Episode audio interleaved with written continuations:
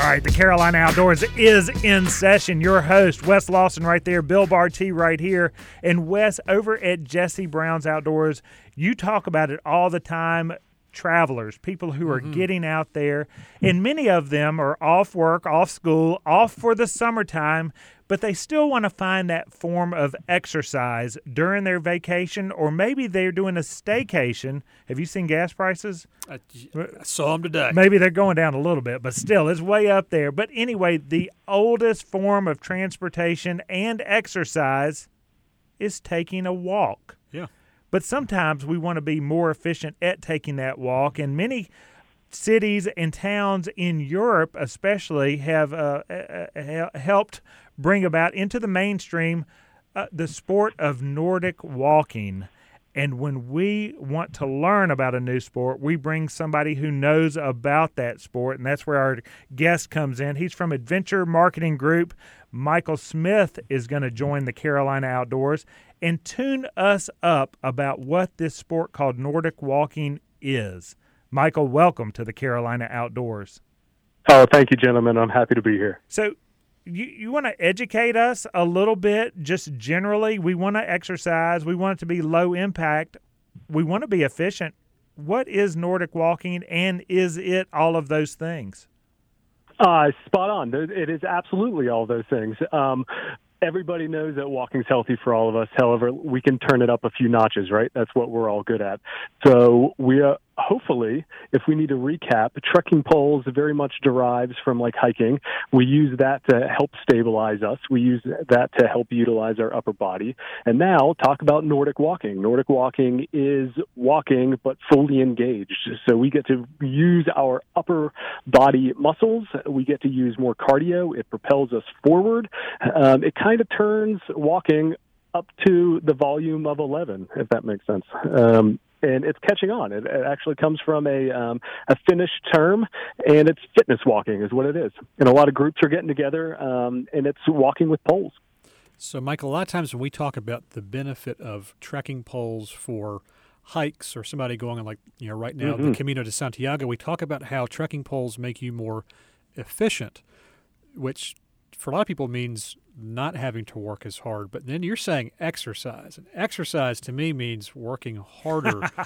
um, how, how how are we using the trekking, the magical trekking poles differently to really engage the upper body more? So we have to have a couple assumptions. We're out to walk to get fitness in this example. We're not trying to cut corners or anything of that nature. So it, it is. Imagine out walking, trying to walk some distance, and now put some poles in your hand and use them. Actually use them and engage your arms, keep them at an angle, and push yourself forward. So what that's going to do, it's going to engage your upper body, your chest, your biceps, your traps, your chest, um, all of it is engaging muscles and muscles that would not be actually engaged when you're normally walking. Um, so you're going to be more efficient, you're going to be faster, and you're going to be getting a full body workout versus just the lower legs when people normally walk. So it sounds like you took power walking Ah, and you beat it. Ooh, you're exactly right. It's power walking with a purpose, but Ah. it's a full body power walk. So the existing trekking poles somebody has, will those work? Do they need to make changes? Is there a is there a different setup specific for this? How how is it any different for anybody? So, so blanket statement um, is yes, your poles can currently work. Um, if you want to enhance it to a Nordic pole, Nordic poles are easily, most of them will have a carbide tip for off roading, just like a hiking pole, um, anything off asphalt or concrete, or it can actually have like a rubber booty on the bottom for concrete and asphalt, um, to where you can either have a lever that moves them or you can have just a removable cap um, for the ground surface that you're working on. And then also you can get um, like hand gloves that will clip in to uh, the grip of your trekking pole to make it easier to where you're not really doing a death grip to try to um, hold on to those poles, and it's just more of a natural sway.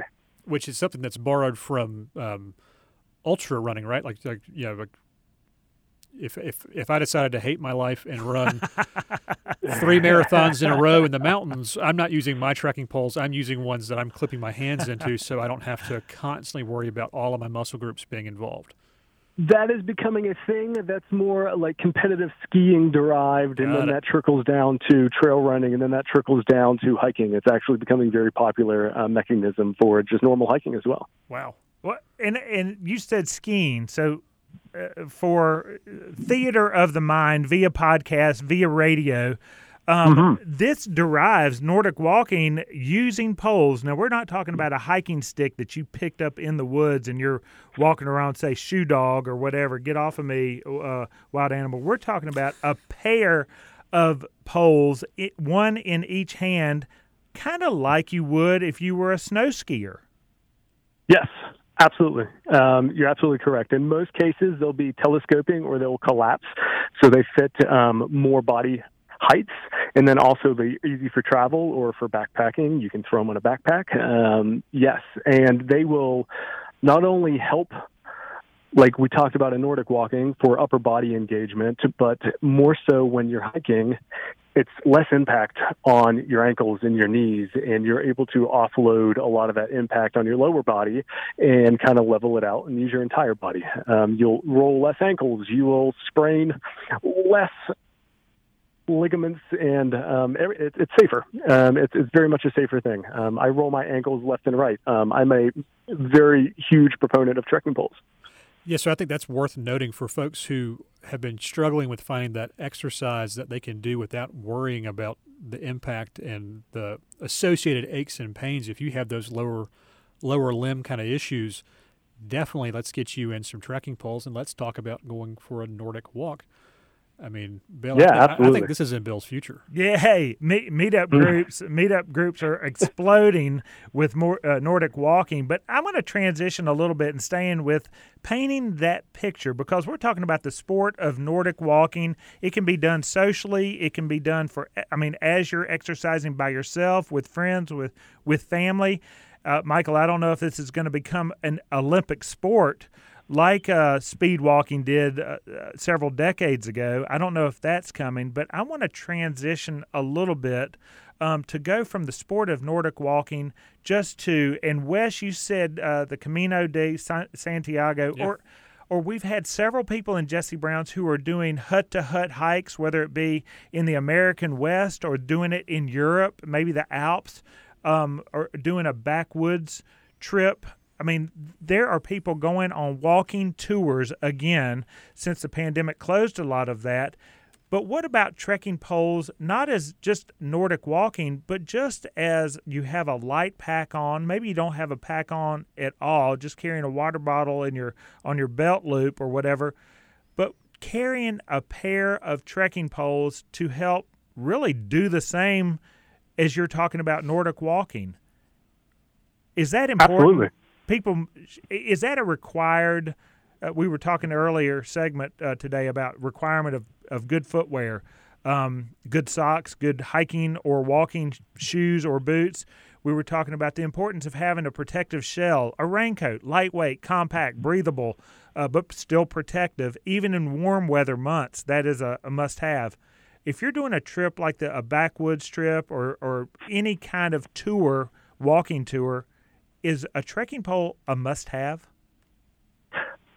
It's my favorite piece of gear when I'm in the backcountry, or exactly a hut to hut. I've never had the experience of a hut to hut, but I've done very, a lot of long distance hikes, um, and trekking poles are, are literally my favorite piece of gear out there, and I've said that for years. Um, it's it helps. It helps your entire body, and whenever you're doing all this, you go for the experience, right?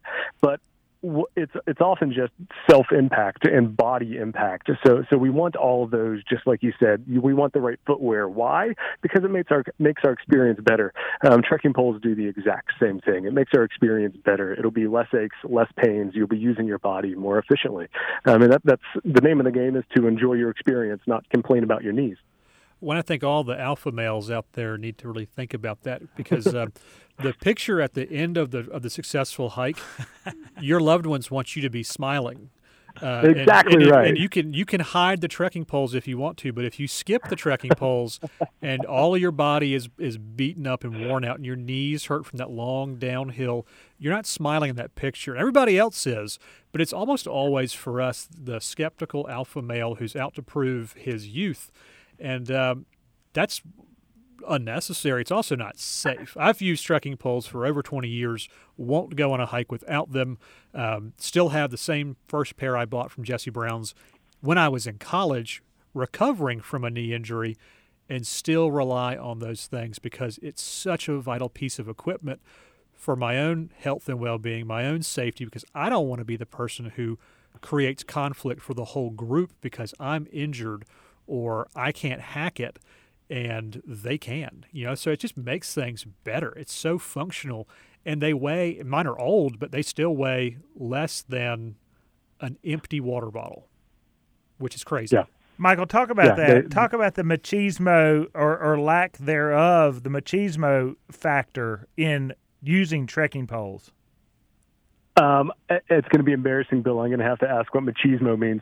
I don't even know. we have to ask Wes. Yeah, you can't use made-up lingo and expect me well, to answer. well, Wes, yeah, uh, Wes talked about the alpha male. So, so the guy who thinks it looks dorky. Um, he's Gotcha. t- too much of a man to to use those, or or a woman thinks it looks dor- dorky too. To be fair, um, can you help us get over that hump? Hey, you know what? Those people also won't ask for directions, but they will use GPS and they will drive into a lake. So, you know, I'm, I'm done with that.